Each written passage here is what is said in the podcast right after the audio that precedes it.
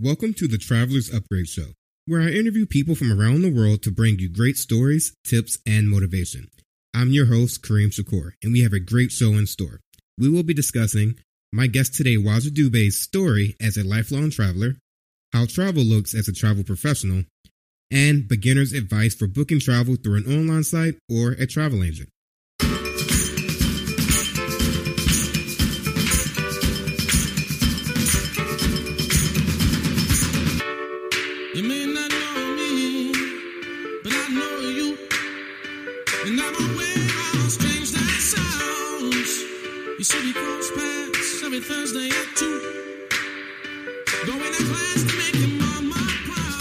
My guest today is Wajaa Dube, born and raised as an expat from Botswana and the USA.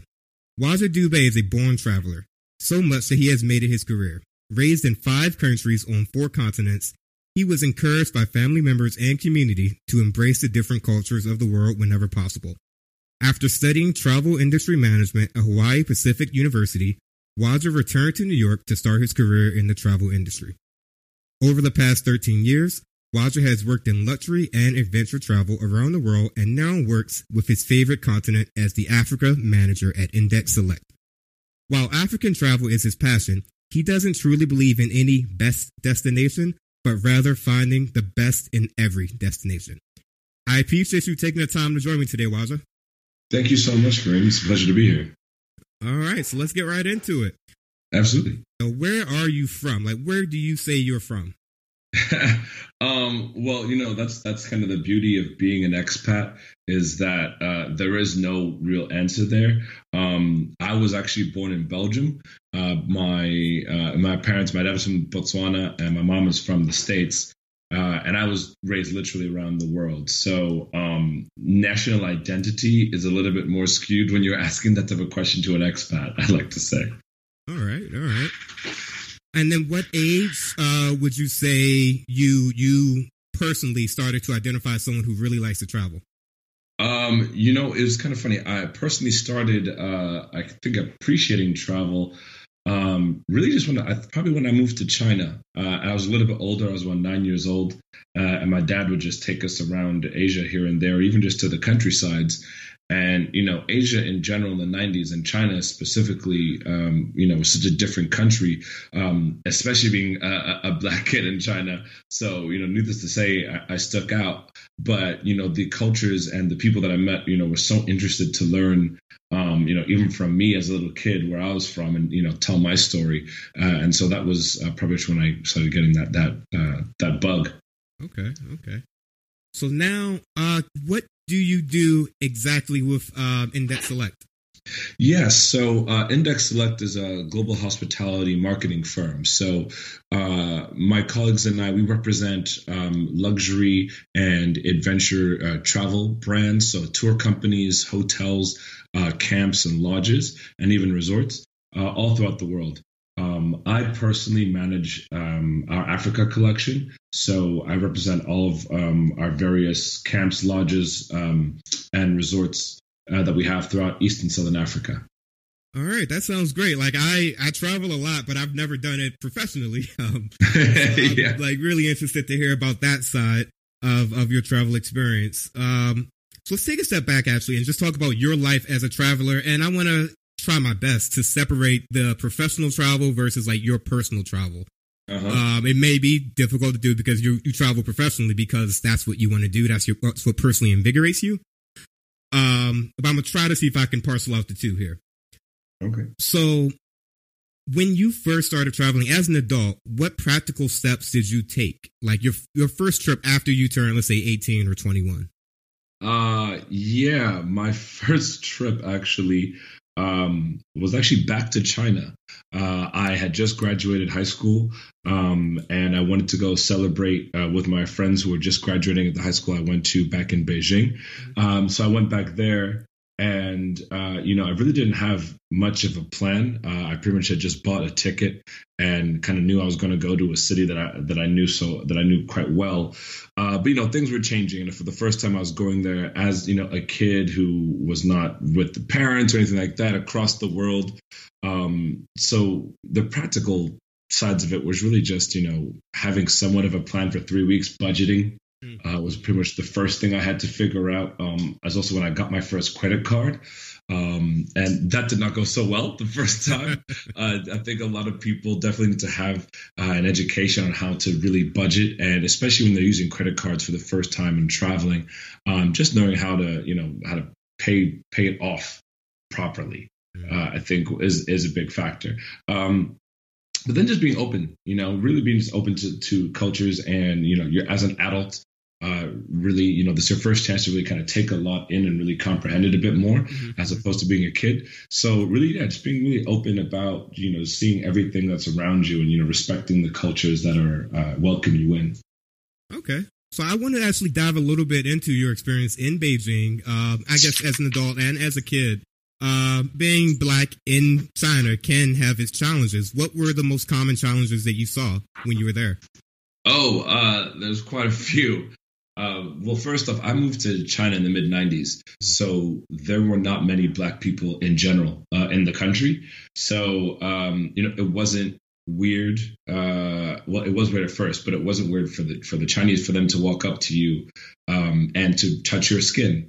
Or touch my hair and actually see if it, you know, if my skin came off, or, you know, just certain misconceptions that a lot of the Chinese had at that time, and still actually some people have now, about what Black, you know, what Black people were about. There was a lot of misconceptions that, you know, came from poverty and from war and all these things, and so kind of just dispelling those misconceptions. But in general, you know, it wasn't just myself. I mean, being Black, of course, it was difficult, but being a foreigner in the 90s in general, really, you know, you stuck out unless you were of Asian descent, or, you know, this, you know, Americans or British. So being Black was really just really trying to find your new community as well.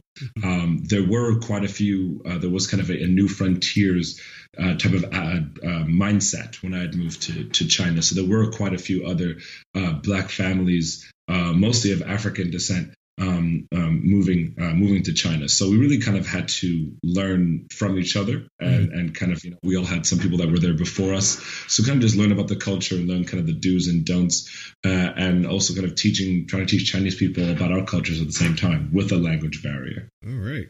Okay. Yeah.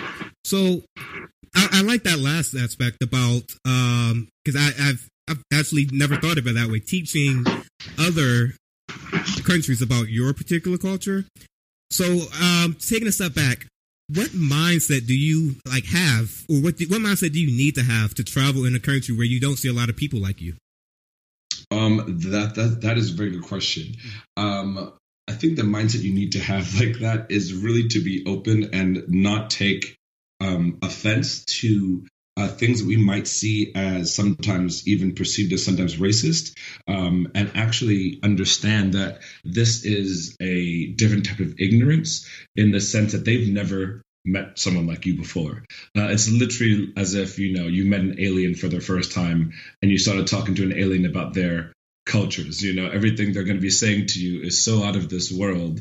You know, their customs, their cultures, everything is so foreign, that it's, you know, it really wasn't racism in that regard, or things like that. It really just was just common ignorance of just, you know, your culture has never been taught in their schools, or, you know, they've only seen Black people in movies or things like that.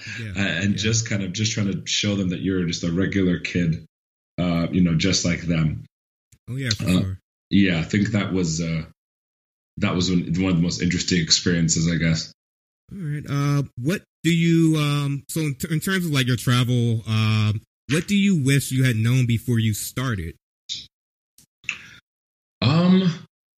Before I started traveling in general? Yeah, well, traveling in general as an adult, yeah. But you've, I guess, traveled so much as a kid, you probably knew many things. But if there's something you can go back and like, wow, I really wish I knew that before I hopped on that flight to Beijing. You know what? Honestly, I don't think there is really much, other than, I guess, more language, I think, would be one. Okay. For the most part, you know, I pretty much learned everything on the fly. I mean, I was born traveling at 6 months, so everything I learned, I had to learn on the fly. But I think for one, it would be language, and really taking a stronger emphasis on language, it is great to, even if you can just pick up a few words, whether that's in French or Spanish or in Zulu or Mandarin, going to a destination and just knowing a little bit about, culture, food, customs. I think those are probably and religion, for certain countries. I think those are the most important things. Too often, people will travel to another country and they have no idea about one of these kind of pillars of what makes another country, that culture. And so there can be sometimes a lot of missteps or miscommunications because they don't read up on those things. So I think the more preparation that people have to learn about those things, like, just culture, religion, just the speed of life, even. Coming from, going to school in Hawaii and living in New York before that was very different for me. And even repadding back to New York after Hawaii, even that completely different culture, even though it wasn't still in the States, was completely different. And I'd honestly wished I'd learned more about it when I first, before I even got out there. Oh, wow. Okay. Yeah. All right. Changing directions a bit. Generally speaking, what is your idea of a successful trip? Coming back home with no cost to your credit card from a hospital bill, I guess would count as a good one. A kind of successful trip. I don't know. I think that's kind of a loaded question. Successful trip for me just comes back home, knowing that I had a great time. I came back with great memories, regardless, of course there are going to be ups and downs, but great memories nonetheless. And that's really that's how I count a great trip. I completely echo that, because when I think of a successful trip, it's about what I learned, for better or for worse, when I was on that trip. So yeah, it's just the learning experience and then taking it all in. Yeah, absolutely. I mean, I've had some real bad trips, but even some of those times, the memories that I brought back were still memorable that I talk about to this day. So I guess that was a success. Yeah. All right. Completely shifting gears. Let's talk about your life as a travel professional, because I think the audience would be really interested to hear that side of the travel world. Because, we hear, travel agent, travel consultant, etc. But for me at least, I don't really know what that entails. So what's your week like as a travel professional? So, let me take a little step back even before that. I've worked in a couple of different sectors of the travel industry, and what I do now is a little bit different from what I used to do. I used to work on the selling side of doing business-to-business selling as a wholesaler for a luxury company, but now I work on the marketing side, sales and marketing. So, my job is I'm pretty much on the road about every other week. I just got back from the South, and I'm off to Asia in a couple of days. But I'm either on the road doing sales calls and meeting with in all B2B meetings, meeting with travel agents and tour operators, which are kind of my main focus. And then I'm meeting them and selling my product and promoting my clients and my partners. But at the same time, I can also be in conferences. There's plenty of conferences all around the world that I attend throughout the year. So my week can be kind of admin in the home office, or it could be on the road, literally doing meetings or conferences from Utah to Cape Town to Berlin to Morocco. It really just kind of depends. And how is that? So in terms of thinking about the time differences and collaborating with people across those time zones, understanding the cultural nuances, but also like on your body, the physical aspect of that. We call ourselves road warriors for that exact reason. It's not for everyone. People can do it and they love traveling, but, it will take a toll. So, you do have to take your rest when you get the chance. But at the same time, I wouldn't honestly be rather doing anything else. This is my passion. I love being on the road. And with the way the world is today with globalization, it really does make everyone so connected.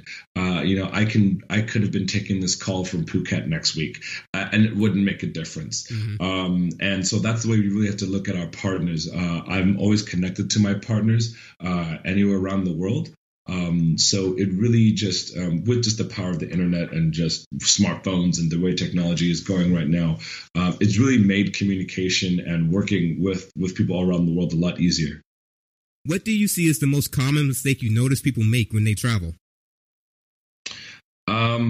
I think there's a few common mistakes. I think for Americans in general, I think it's having a little bit of a snobby eliteness that, you know, if you don't understand Americans, or that is not, you know, then you're not worthy type of aspect, which I've always kind of cringed my teeth at. So yes, but between that, besides for kind of that kind of snobby elitishness, it is there's little things like not carrying adapters. Going to another country, has different voltages, not having right currency, thinking that that your language will be spoken everywhere that you go. Mm-hmm. I think that's a big one, and then getting mad. That someone doesn't speak your language, or if they do, then they don't speak it well enough. Mm-hmm. Where it should be the vice versa, that you should be able to speak their language in their home country. I think there's plenty of mistakes that can be made, but I think everything can be, you know, quite overcome quite quickly. Mm-hmm. I think the biggest mistake, honestly, is just not being open to a new place, and understanding the intricacies of how this country is going to work and how this destination works, and thinking that it's just back home.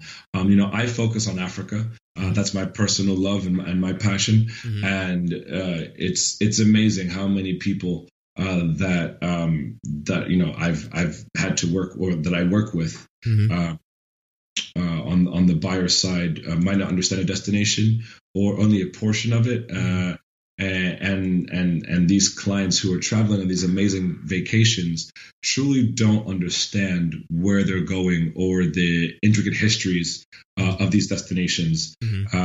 Whether that's understanding, kind of where Victoria Falls is, and thinking that making sure that's not in South Africa, and it's actually it's in two other countries.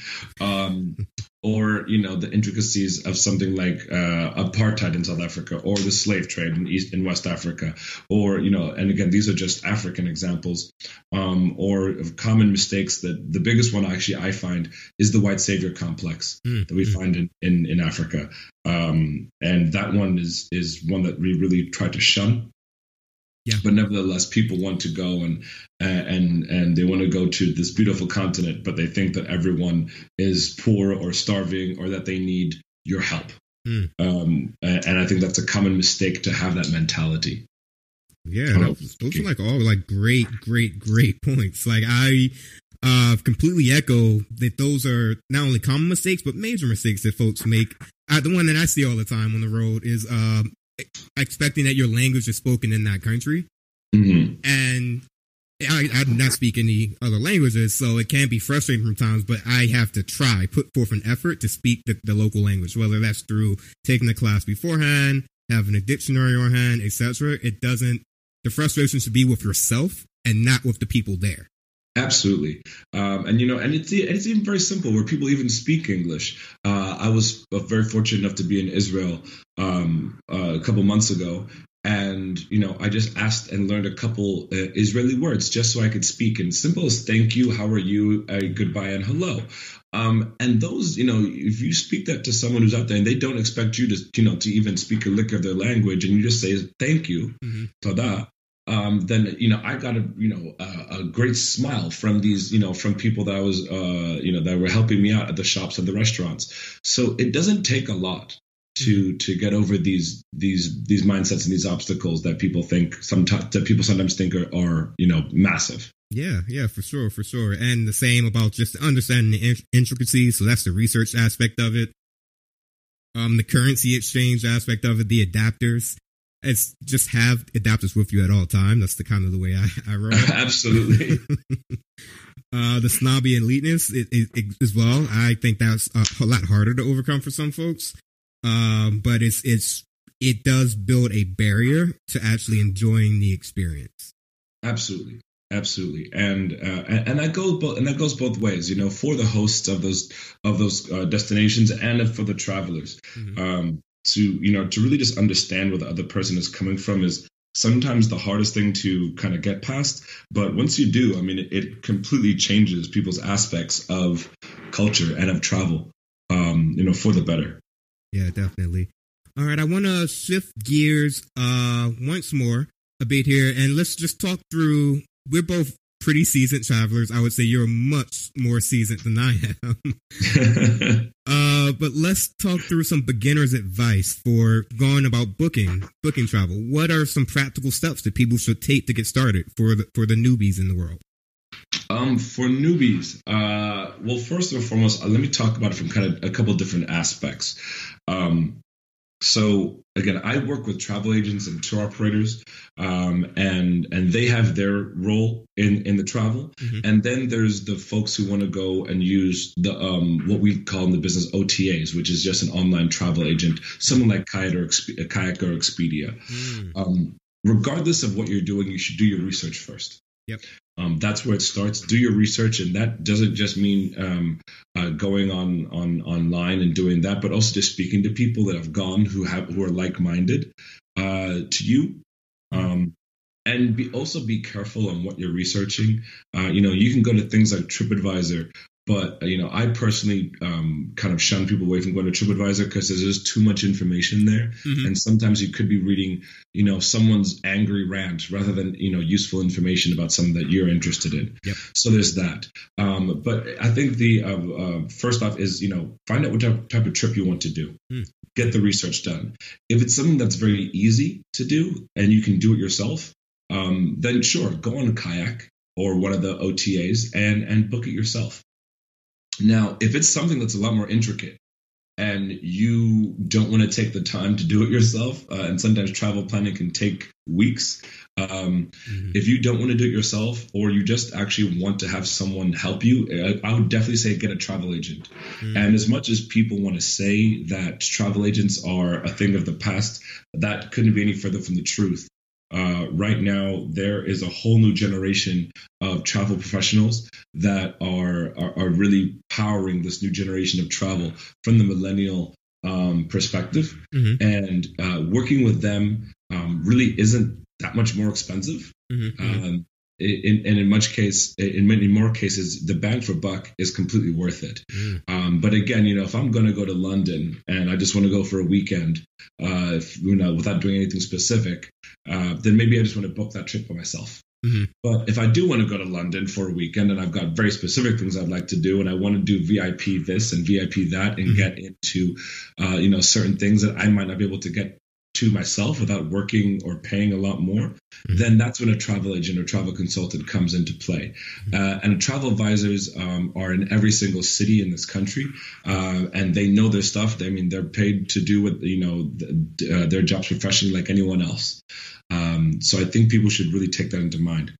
All right. So do your research through speaking through people, determining what type of trip that you want to take, how involved that trip is, and then if it is pretty involved or you would like someone else to do it, then reach out to a travel agent to get the best out of that experience. Yes, definitely find a travel advisor and see if they can, and just see how they can help you on your trip. But then also on the other side of that, the next part is, how are you going to pay for this trip? Hmm. A lot of people can go into debt very easily by paying for their trips through credit cards and not, and not having the right amount of money. Use credit cards to your advantage. And, build up your air miles, get a credit card that has a great point system to it, whether that's for points for hotels or points for reward points for air miles. Book one and make sure you're paying that off as soon as possible. Yeah. Too many people are putting the whole trips onto their credit cards, mm-hmm. and they don't pay it off, even though that they could have done it very easily. So then they're racking up, they're paying for their trip twice. So I think payment is a massive part that a lot of people don't really think about too much. And there's plenty of hacker sites, travel hack sites that you can go into, like the Points Guy, and even the likes of creditkarma.com and your own, you can go into your airlines websites and check what they have to offer and what's the best option for you to pick from. Oh, yeah, I definitely agree. I've made that mistake before earlier on, paying with my credit card and not paying it off immediately. But that is definitely travel advice, but also that touches on the personal finance aspect of this blog as well, understanding the what interest does to you and what it does to, as you said, paying for your trip twice. No one wants to do that. Absolutely. It happens too often. Yep. All right. So if there was one piece of advice that you can impart on the audience, what would it be? Oh, just one piece? You're going to limit me like that? Okay. One lasting piece. Yeah. We talked about a lot, and I'll be sort of like recap everything in the show notes. This is a lot of great, great content. But if there's like one final piece of advice you want to give to people. Oh, man. Just one. Okay, people. Kareem's only given me one, so I guess you're gonna have to live with that. One piece of advice would be, honestly, try to see as much as you can. Like I like to say, there's not just any favorite destination. Every destination has its favorite places. So don't focus all your time on one place. The amount of times, as not only a professional but in my personal life as well, I meet people who are literally going to the same destination over and over again, whether that's Europe or that's the Caribbean. That might be fun, and sure, I'm sure you guys are having a great time, but please go see the rest of the world. There are over 300 countries on the planet, and it will take you a very long time to see them all. So go and explore. Come to Africa. I'm sorry, throw that one in. That's a 0.5% right there. Come down to Africa, come see the motherland. Learn about your culture and your background, and then learn about other people's, and take as much in as you can. And just the world is your oyster. So eat it up. There we go. So that was one piece of advice, and it was a great piece of advice. Try to see as much as you can. I completely echo that sentiment. So Wajaa, thank you for coming on the show. Where can listeners find out more about you or about Index Select? Absolutely. So, we are, my company is, that's, indexselect.com. We're on that. For my social media, you can reach out to me at, WD Nomad on Instagram. That's my main little piece, and you'll find most of my travels on there. So those are my main two pieces. Also, for anyone who is who is looking to get into the travel industry or learn more about it, I am also the co-founder of Young Travel Professionals, and we are the largest organization for young folks in the travel industry who are looking to get in. We do networking organization. We have a networking organization with chapters all throughout the States and Canada. So you can go to youngtravelprofessionals.com. Check us out on Instagram at Young Travel Professionals, hashtag YTP. So check us out on Instagram or Facebook, and reach out to us. We're always around. All right. That sounds good. So Wajaa, and have a safe trip to Thailand. Once you get back, we definitely got to talk about going hiking. I know weather's getting better. We got to do that. Absolutely. Absolutely. That's the next thing on the list. And then I'm going to bring you down to Africa for safari. So I hope you're ready for that. Oh yeah. For sure. All right, appreciate it, man. Have a good one. Thank you so much, Kareem. It was a pleasure, man. No problem. Thank you. Take care. Thank you for listening to today's episode. Please visit my website, thetravelersupgrade.com, for show notes and other great resources. Also, be sure to subscribe to the show either on my website or wherever you listen to your podcast. And if you love the show, leave a review. Thanks.